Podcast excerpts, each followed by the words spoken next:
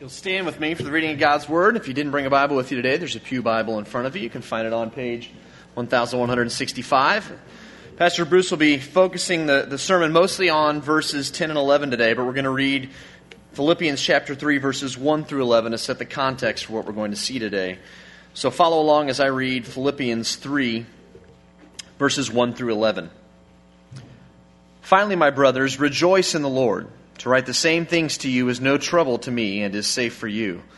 Look out for the dogs. Look out for the evildoers. Look out for those who mutilate the flesh. For we are the circumcision who worship by the Spirit of God and glory in Christ Jesus and put no confidence in the flesh, though I myself have reason for confidence in the flesh also. If anyone else thinks he has reason for confidence in the flesh, I have more. Circumcised on the eighth day, of the people of Israel, of the tribe of Benjamin, a Hebrew of Hebrews, as to the law, a Pharisee, as to zeal, a persecutor of the church, as to righteousness under the law, blameless. But whatever gain I had, I counted as loss for the sake of Christ. Indeed, I count everything as loss because of the surpassing worth of knowing Christ Jesus my Lord.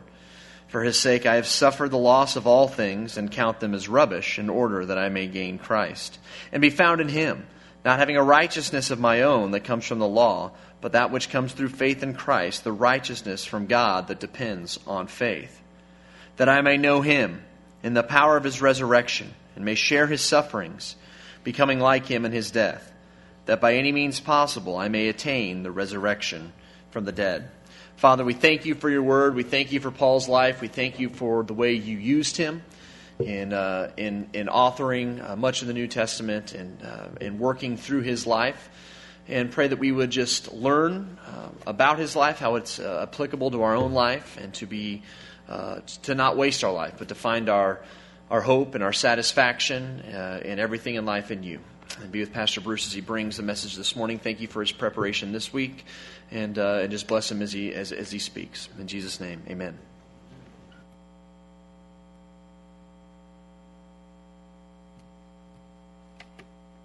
So let me begin with a question. In fact, two questions that really ask the same thing. And that question is this: what do you want? What do you want? Do you want to waste your life, or do you want to make your life count for the glory of God? By and large, most people don't want to waste their lives. In fact, most people don't graduate from high school with a goal of just wasting their lives. I haven't met too many of those people.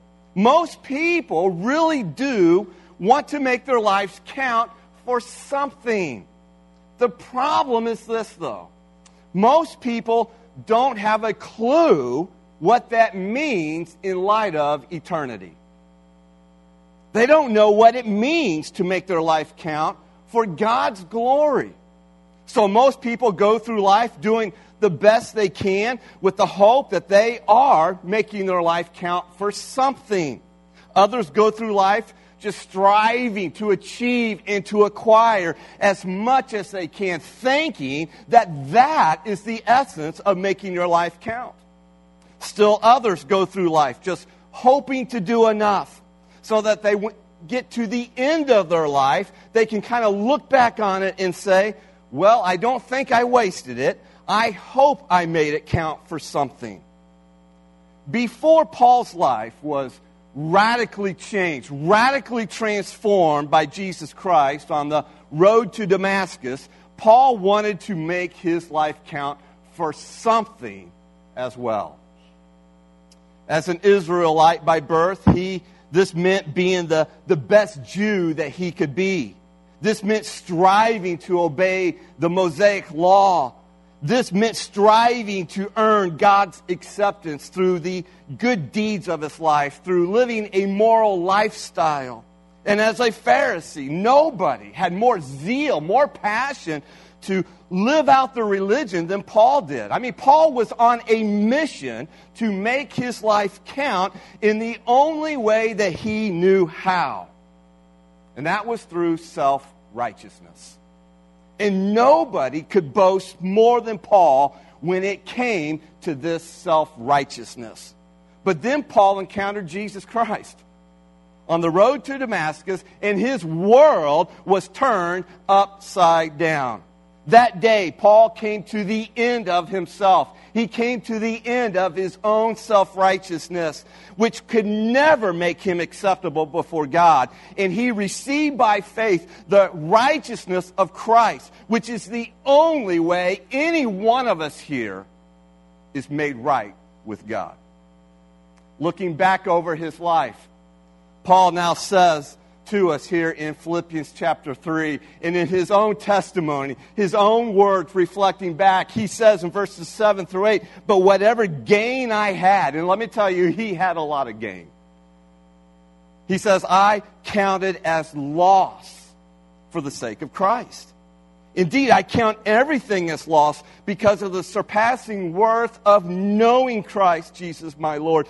So for his sake, I have suffered the loss of all things, and I count them as rubbish in order that I may gain Christ.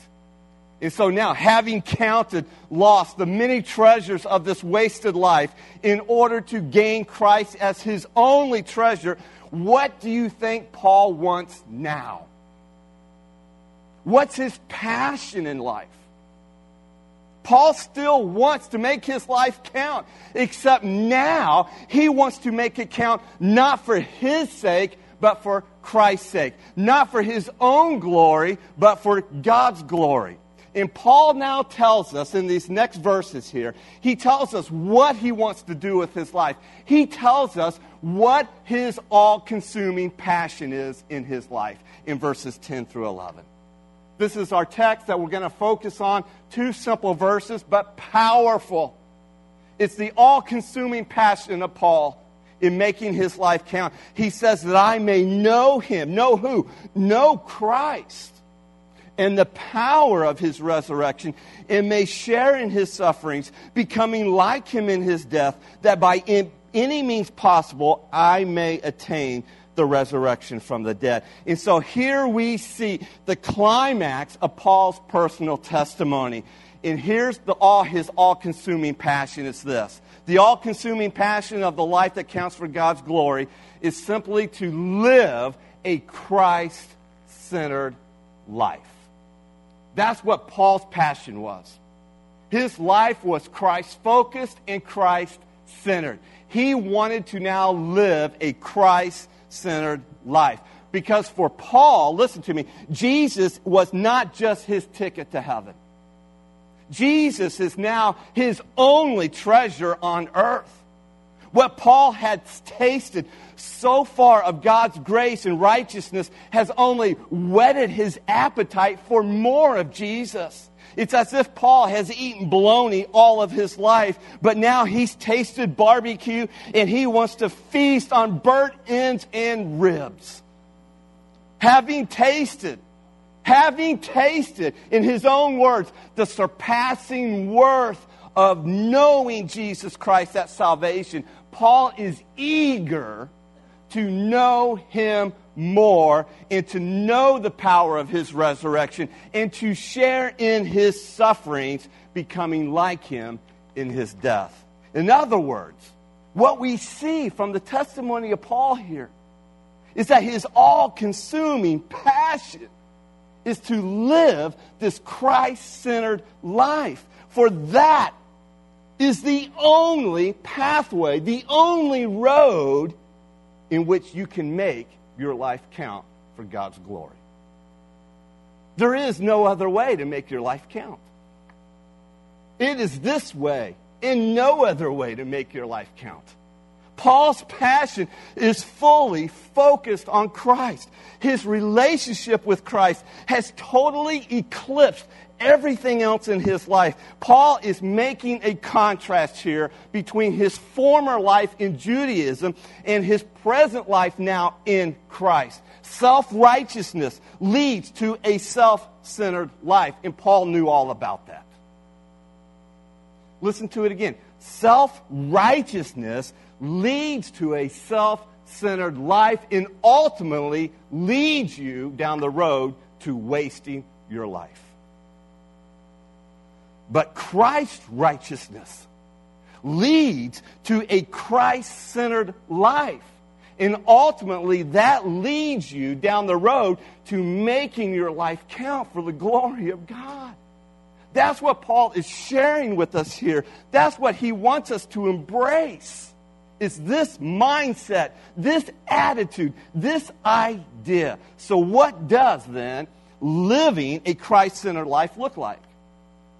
Well, the all-consuming passion of a Christ-centered life, number one, we see from Paul's own words, it wants to know the person of Christ. It simply wants to know the person of Christ. In verse eight, Paul mentioned the personal knowledge of Jesus Christ that comes at salvation. But here in verse ten, the cry of his heart is that I may know him. This tells us that the initial saving knowledge of Christ is merely the launching pad of Paul's lifelong passion to know Christ more and more and more. To know Christ. Listen, that means far more than just an intellectual knowledge, far more than just a head knowledge. It means to know him intimately, to know him passionately, personally. You see, looking back over Paul's own testimony here, Paul knew. He knew in his mind. He knew Greco-Roman culture. Paul knew several languages. He could speak them. He knew the Old Testament frontwards and backwards. In fact, he knew the Old Testament so well he could debate with other rabbis. Paul knew secular philosophy so that he could stand on Mars Hill in Athens and quote even their authors. Paul knew a lot of stuff, but in his mind now, nothing could compare with knowing Jesus Christ. Think about it. It has probably been somewhere around thirty years since his encounter with Christ on the road to Damascus, where he first came to know Christ in saving faith as his Savior. And yet Paul, thirty years later, is still telling us what? I want to know him more. I just want to know him more. Here's the guy who's walked with the Lord for thirty years, and yet he never came to the place in his life where he said, yeah, you know, thirty years is enough. I think I've had enough of knowing Christ Jesus. I, you know, I don't want to go overboard with it, with knowing him, so I think I'll just back off a little bit. You don't find that in his testimony here. Rather, Paul says, listen, I want to know him more and more. Knowing Christ was the overarching ambition of Paul's life. It's his inner drive. And that's what was pursuing an ever-deepening, ever-widening personal knowledge of Jesus Christ. Knowing Christ is what energized Paul's devotion to Christ. It's what energized his quest to take the gospel of Christ to the ends of the earth. Paul's intense longing to know Christ was born out of his love for Christ. It's just like in a good marriage. A husband longs to know his wife more than what he knew her on the day that he said, I do to her. Why? Because he loves her. He wants to know her more and more, intimately, personally, in a greater and deeper way. And it's the same thing here with Paul. Paul did not adopt an attitude that simply says, I've derived spiritually. I don't need to pursue knowing Christ anymore. He never got bored with knowing Christ. Because of his love for Jesus, he wants to know him more deeply. Is there a better example for us than this? In fact, we'll see in, in the last message that later on, Paul will say in verse seventeen, he says, follow me in my example. Join me in my example of this. And so as we observe Paul's life, we see an all-consuming passion to know Christ. I love what one author, his name by the name of J I Packer, he put it so well when he said, and I quote, once you become aware that the main business that you are here for is to know God, most of life's problems fall into place of their own accord. So what is the main business in your life? See, most people, especially here in America, we think the main business is to make money. We think that's our main reason we are alive. It's why I get up tomorrow morning to go to work. That's my main business, is to make money. Wrong. You see, is your main business simply to achieve more and acquire more? Or is your main business in life, is your all-consuming passion to know Christ more? Everything in life flows from this fountain, knowing Christ. This is why the very first purpose of our church is what? Know Christ, and then grow in Christ, then show Christ, and then go out with Christ. This is what it means to be a Christ follower. This is the first step in making your life count for the glory of God. Knowing Christ, yes, it begins at your salvation, at conversion, but it doesn't stop there. It continues for the rest of your life. And so even when we gather here on Sunday mornings like we're doing right now, one of our goals is to know Christ more in worship. Through our discovery hour, through our uh, uh, grow groups, is to know Christ more. Paul's passion to know Christ, let me tell you, it sets the example for us to follow. And so let me challenge you, make this your prayer. It could be as simple as, Lord, man, I want to know you more, to really know you. And you're like, man, I don't know if I can pray that. I don't know that I'm ready to pray that. I don't know if I'm even there to pray that. And if that's the case, if you're not ready to pray that prayer, then start with this prayer. Lord, just give me a desire to know you more. Because right now, my desires are being choked out by the things of this world. Right now, my desires are not really to know you because they are choked out by everything else. And so, Lord, maybe the starting place for you is, Lord, just help me to flesh out this desire. Give me, Lord, by the Spirit that dwells within me, a new desire to know you, Lord, more and more. Maybe that's the place where you need to start here. In all honesty, that's probably where many of us need to start.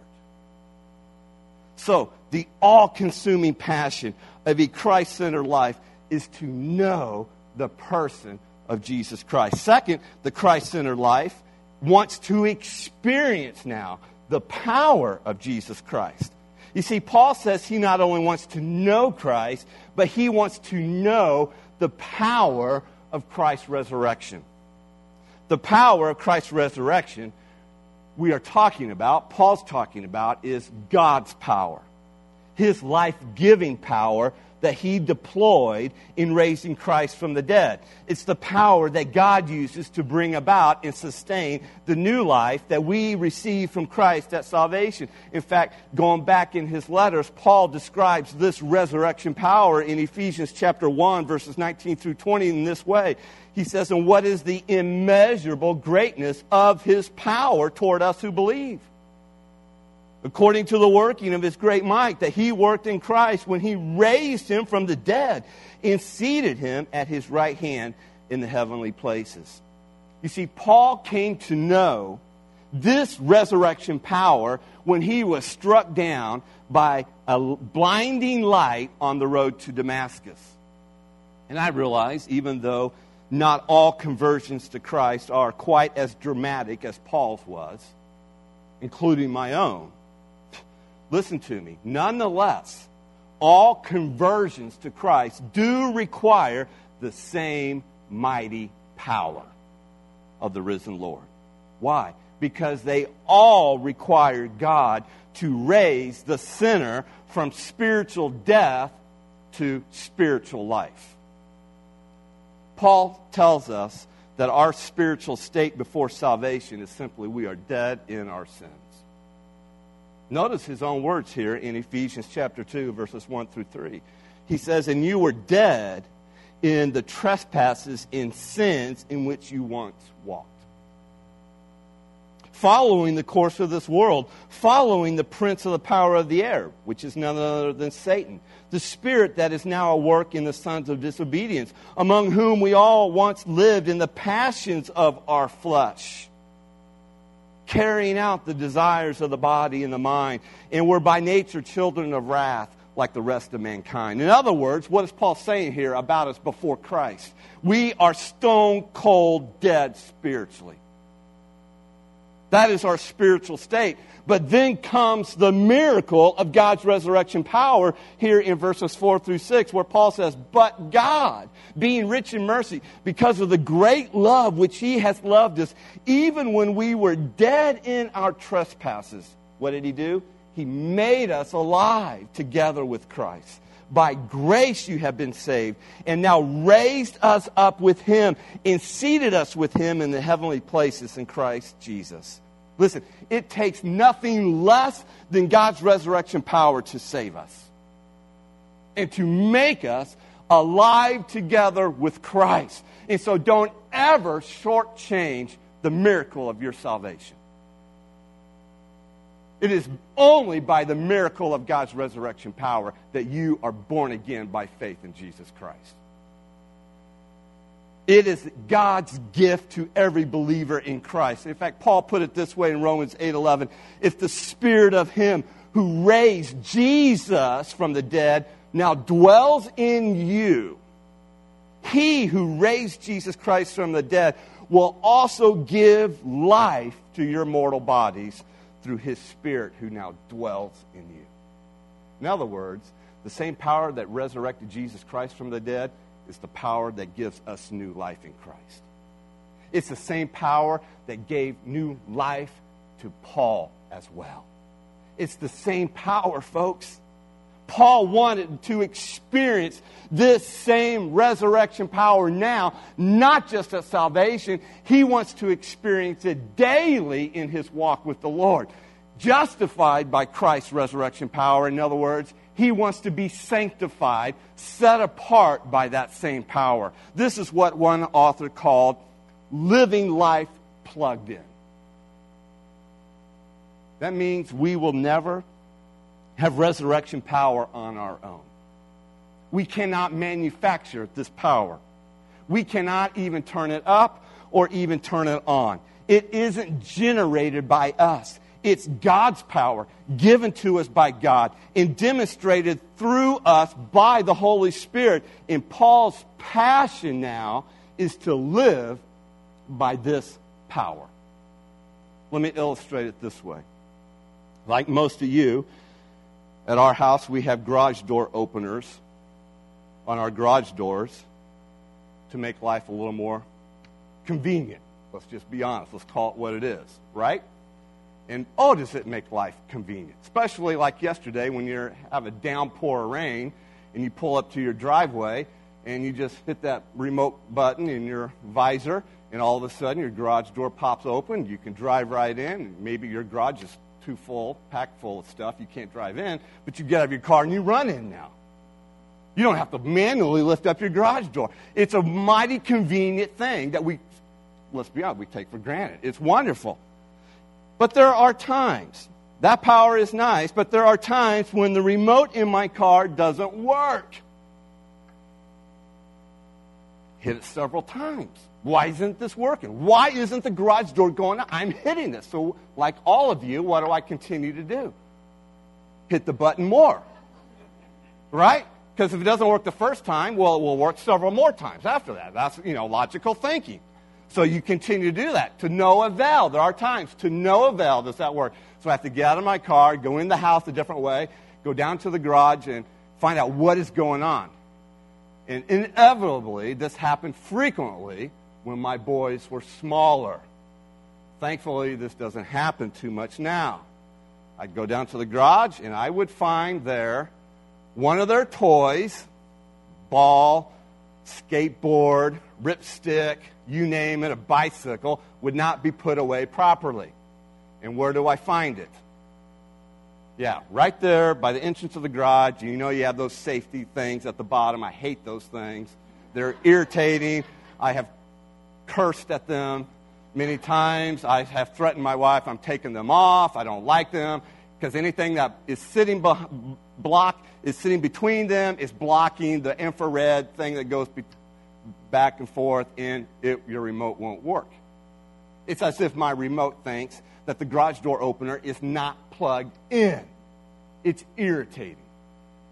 Yes, I just confessed to you. Oh. So here's the analogy. Here's the point when it comes to the power of Christ. It's easy to think something is wrong, though, with God's power when my life doesn't look the way it ought to look. Or when my life isn't going the way I want it to go. It's not working the way I want it to work. And we think all of a sudden, well, something's wrong with God's power. No, that's not the problem. The problem isn't God's power. The problem is something is blocking my access to the power of Christ. Something is standing in the way of God's power, working in me and through me to make my life like it should. That's something, oftentimes, perhaps, if your life is like mine, it's the callousness in my own heart. Perhaps it's disobedience. Perhaps it's selfishness. You name it. Jerry Bridges, one author, put it like this. It is time for us Christians to face up to our responsibility for holy living. Too often, we say that we are defeated by this or that sin. No, we are not defeated. We are simply just disobedient, he says. It might be better if stop if we stopped using the terms victory and defeat to describe our progress. Rather, we should use the terms disobedience and obedience. And what I have found in my life, and perhaps you have found the same thing, so many times the reason why I don't have the resurrection power working in me and through me is not because God's power doesn't work. It's simply because I'm not obeying what I know I need to obey. I just need to get real with it, like you. Resurrection power means living in light of the fact that God has given us the power to live out His commands, the power to obey His word, the power to make our lives count for His glory. In fact, you know what's interesting? The Greek word here for power, it comes from the same word which we get our words dynamite, dynamo, dynamic. And you go through the course of the Bible, and it says the gospel is the power of God. Creation bears witness to God's power. The message of the cross is the power of God. The Holy Spirit is the power of God that indwells us and enables us. And now Paul wants to experience this power in his daily life so that we might make our lives count for His glory. Like Paul. What do you long for? Do you long to know Christ? And do you long to know the power of His resurrection? Listen, it is a desire that God is pleased to fulfill. And so pray each day, Lord, I want to know You, and I want to experience the power of Your resurrection. It's a simple prayer, but a powerful prayer. So the all-consuming passion of a Christ-centered life wants to know Christ and the power of His resurrection in order to make his life count for God's glory. But here's where. It's at this spot right here. This is where most Christians bail out on living a Christ-centered life. Notice at number three. That's because a Christ-centered life wants to share the sufferings of Christ. Again, let's be real, let's be honest. Most Christians would prefer to skip this aspect of the Christ-centered life. We could all raise our hand to that, right? When we hear Paul saying, I want to know Christ and the power of His resurrection, man, we're thinking, go Paul, I'm with you, man. I'm following right behind you. I want to know Christ. I want to know the power of His resurrection too, Paul. But when he says, I also want to share the sufferings of Christ, that's when we say, I'm out. Good luck with that, Paul. I'm out of here. Isn't there an option to make your life count without the suffering part? I'll sign up for that option. But Paul knows that a powerful relationship with Christ, listen to me, also includes a painful fellowship with Christ. When he says that I may share His sufferings, becoming like Him in His death. You see, the spiritual reality is this. Suffering is the calling of every believer. And this is a truth that Paul has referenced frequently already. Luke tells us that he and Paul returned to the churches of Asia Minor after one missionary journey. And he says in Acts chapter fourteen, verse twenty-two, he says, strengthening the souls of the disciples, encouraging them to continue in the faith, and saying that through many tribulations we must enter the kingdom of God. Paul told the Thessalonian church in First Thessalonians three, three through four, he said, for you yourself know that we are destined for this. Destined for what? He goes on, he says, for when you we were with you, we kept telling you beforehand that we were to suffer affliction, just as it has come to pass. And just as you know, earlier Paul had told the Philippian church here in the book of Philippians, chapter one, verse twenty-nine, for it has been granted to you that for the sake of Christ you should not only believe in him, but also suffer for his sake. Now, why would Paul say that? I mean, that is, that just suffer for Christ's sake, that goes so against our mindset, even our Christian mindset. And so, for just a brief moment here, let's think about suffering in the context of just Philippians chapter three. Paul has already made it clear that he wrote the word loss over everything. Even the good things in his life, this world has to offer. He counted the treasures of this world as loss in order to gain the treasure of Jesus Christ. So what is suffering? Now, in the context of Philippians chapter three, David Platt, preaching on this same passage, he mentions this. He writes, suffering is mainly the taking away of things that this world has to offer us, good things and bad things. In other words, we could put it this way. In the context of loss and gain, loss and gain, suffering now is the taking away of our job. That brings suffering, does it not? Suffering is the taking away of some of our finances. That certainly brings suffering. Suffering is the taking away of perhaps even our home. That definitely brings suffering. If we were to lose our spouse, if you were to lose one of your children, that brings tremendous suffering. If we were to lose our health, our strength, our reputation, our esteem among our peers, that too brings suffering. No doubt, the loss of these things and many other things brings suffering. And the loss of some of those things brings real suffering, even tremendously painful suffering. However, as David Platt goes on to write, he says, if we have written loss over these things, then when God calls us to forfeit some of those things, it's not actually a loss because we've already lost them. It's a gain because losing these things, no matter how precious they are, and because of the very real pain that goes with losing these things, it drives you deeper into the gain that you have in Christ. That is, you depend more on Christ when you lose all of these things you've already counted as loss. That's when you need Christ more. That's when you treasure Christ more, is in suffering. And yes, this kind of thinking, this kind of living flies in the face of our culture. We live in a society where everything is centered on minimizing suffering and maximizing my comfort. And if we buy into that goal over God's goal for our lives, then we will reap two consequences. We will never come to the point in our lives where we truly treasure Christ above everything that this world has to offer. Why? Because the treasures of this world will simply choke out the treasures of Christ. And then two, the second cons- consequence, we will never live a life that truly counts for the glory of God. However, however, if Paul's passion to live a Christ-centered life here begins to take root in our hearts, then we can be confident that our lives really are counting for God's glory.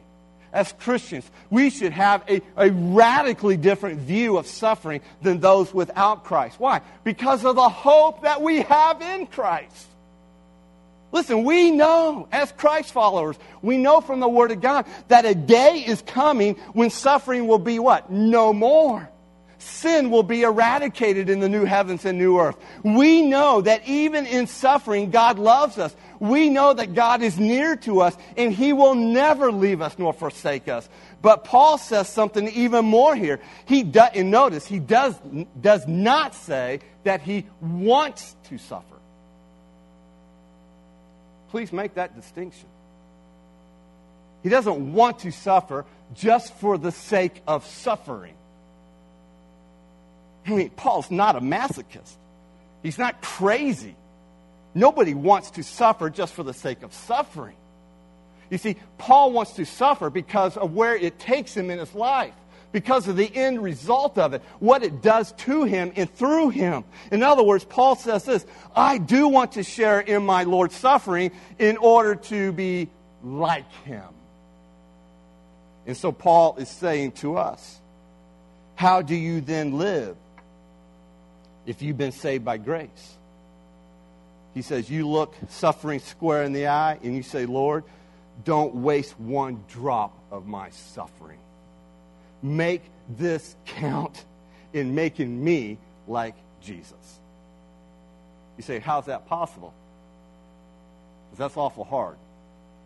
You bet it is.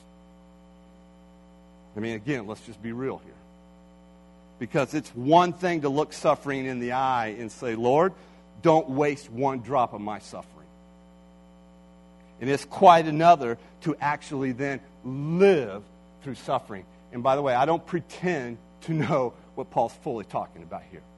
Because I, to am honest, I have not yet lived a life of suffering. I've suffered a little bit here and there, but not to the extent which I think God is going to take the church through here in the next few years. And are we ready to go through suffering like Paul? You say, how's that possible? Notice in your notes. What can steal our resolve to face and embrace the sufferings of Christ when our natural instinct is to pull away from what brings pain? Well, don't miss the order of Paul's words here. Notice this. The power of Christ's resurrection precedes the sharing of Christ's sufferings. This is critical because the only way that we can handle sharing of Christ's sufferings is by walking in the power of Christ's resurrection. In other words, being plugged in and dependent upon Christ's power is what allows you, is what gives you the power, it's what gives you the grace to press on in Christ's sufferings. What God told Paul, listen, it is true for us as well. In Second Corinthians twelve nine, where he said, but he said to me, and this in the context is Paul was going through some suffering. In fact, he says, man, I got this thorn in the flesh, and God, I want you to take it away. In fact, three times Paul prays, Lord, please take this away. I'm tired of this. I can't go on anymore. I can't handle the suffering that you've allowed to come into my life. Lord, please take this away. And here's Paul's, Jesus' answer to Paul, where he says, but he said to me, listen, my grace is sufficient for you. For my power is made perfect in weakness. And so when the pain of suffering becomes most intense in your life, the Christ who loves us draws us closer to us through His ever-present Spirit. And so it's with Christ's resur- resurrection power that we face, that we even embrace the sufferings of Christ. Back in two thousand seven, some of you may remember this in the news, the shooting at Virginia Tech, the massacre really, Virginia Tech on the campus there. That, that shooting in, back in two thousand seven of Virginia Tech College left thirty-two people dead and seventeen wounded. One of those killed that day was a girl named Lauren McCain. And she wrote in her diary a few days before the massacre this prayer. And I quote it. Lord, Show me your purpose for me at Tech and on this earth. But if you choose not to, I will still praise you and walk where you lead. Not because I am selfless or holy or determined to sacrifice myself to do what is right, but because you are the delight of my heart and I cannot live without you. A few days later, she was killed. But she's in the presence of her Lord. She gained Christ. Christ was her treasure. Christ was her passion. For Christ impacted many people through her life. In fact, her mother goes on after this, and they interviewed her, and her mother testifies and says this, and I quote her words, "We mourn Lauren, but know she is with Jesus. She has lost nothing compared to what she has gained. And in our mourning, He, that is God, still comforts us." The Christ-centered life wants to know Christ, wants to experience the power of Christ, and yes, even wants to share in the sufferings of Christ. And then Paul says he desires one last thing that makes it all worthwhile. Number four, wants to attain the resurrection of Christ. Look what Paul says in verse eleven, that by any means possible, I may attain the resurrection from the dead. Now, at first glance, that may seem like Paul is uncertain about his resurrection, but that's not the case at all. Paul is not expressing uncertainty on his future in heaven. Paul is simply acknowledging that he doesn't know the route by which God will bring him to the finish line. You see, the resurrection in Paul's mind of his life was certain. He was confident in that. But Paul is uncertain about the timing of it, even the circumstances of this experience. In other words, would Paul die and then rise from the dead? Or would he receive a transformed resurrection body without passing through death? In Paul's mind, either way, somehow he will, uh, quote, attain the resurrection from the dead. And so think of it this way. Paul's basically saying something like this. Somehow, Lord, I don't know how, I don't know the details or the timing, but eventually my suffering will take me to the resurrection from the dead. And I'm looking forward to that glorious day, Lord. Because that means I'll be face to face in the presence of Jesus Christ, the one I've lived to know more and more and more. So what did Paul know? What Paul did know for certain is that he would experience a resurrection from the dead. And we too, we should long for this glorious end, the final resurrection, when we will see Christ face to face, when we will be in His presence. In fact, this is the hope that Paul reminds us of later on, a few verses later in this very chapter, when he says in verses twenty and twenty-one, "But our citizenship is in heaven. And from it we await a Savior, the Lord Jesus Christ, who," notice what He will do, "He will transform our lowly body to be like His glorious body by the power that enables Him even to subject all things to Him." In other words, here's what Paul's saying. He's saying, listen, we have a taste of this glory now. You're like, I, we do? When did I taste that? You tasted it at the moment of your salvation. You tasted that resurrection power when you were made spiritually alive in Christ, when you were raised up spiritually from the dead. You already tasted that power. And now Paul says, but we have not experienced the fullness of that yet. It's like last year when the Chiefs, in that wonderful, wonderful A F C championship game. And, man, we're down at halftime. We think, man, I don't know. And then we come back. Man, Patrick Mahomes led us. It was glorious. And then we go to overtime. Well, before overtime, we think, we think for that split second, three seconds, in fact, we thought we won. Remember, remember that? We, we, we could just taste the Super Bowl. How many stood up from their seats? Yeah, we're in the Super Bowl. And then you see the yellow flag. If not for an offside call on the defense, we intercepted Tom Brady, and we're in the Super Bowl. We tasted it. And so what do we want now? We can't wait. Some of you are watching your watches, and you're like, Bruce, you got five minutes left because they play at twelve o'clock, and I already tasted it. I want to see. I want to ride the journey with them to the Super Bowl this year. I want more of it. And that's what Paul's saying here. Listen, we are still waiting for our resurrected bodies, our new homes in the presence of Jesus Christ. And so let this hope encourage you in your sufferings. Let this hope help you to put the treasures of this world into a proper perspective. And most of all, let this hope motivate you to make your life count for the glory of God. Listen, Paul had tasted the glory of Christ on the Damascus road. And he wanted to know Christ more. He never got over that encounter with Christ. And like David, Paul is urging us in Psalm thirty-four eight to taste and see that the Lord is good. So here's a question to end on. What are you hungry for?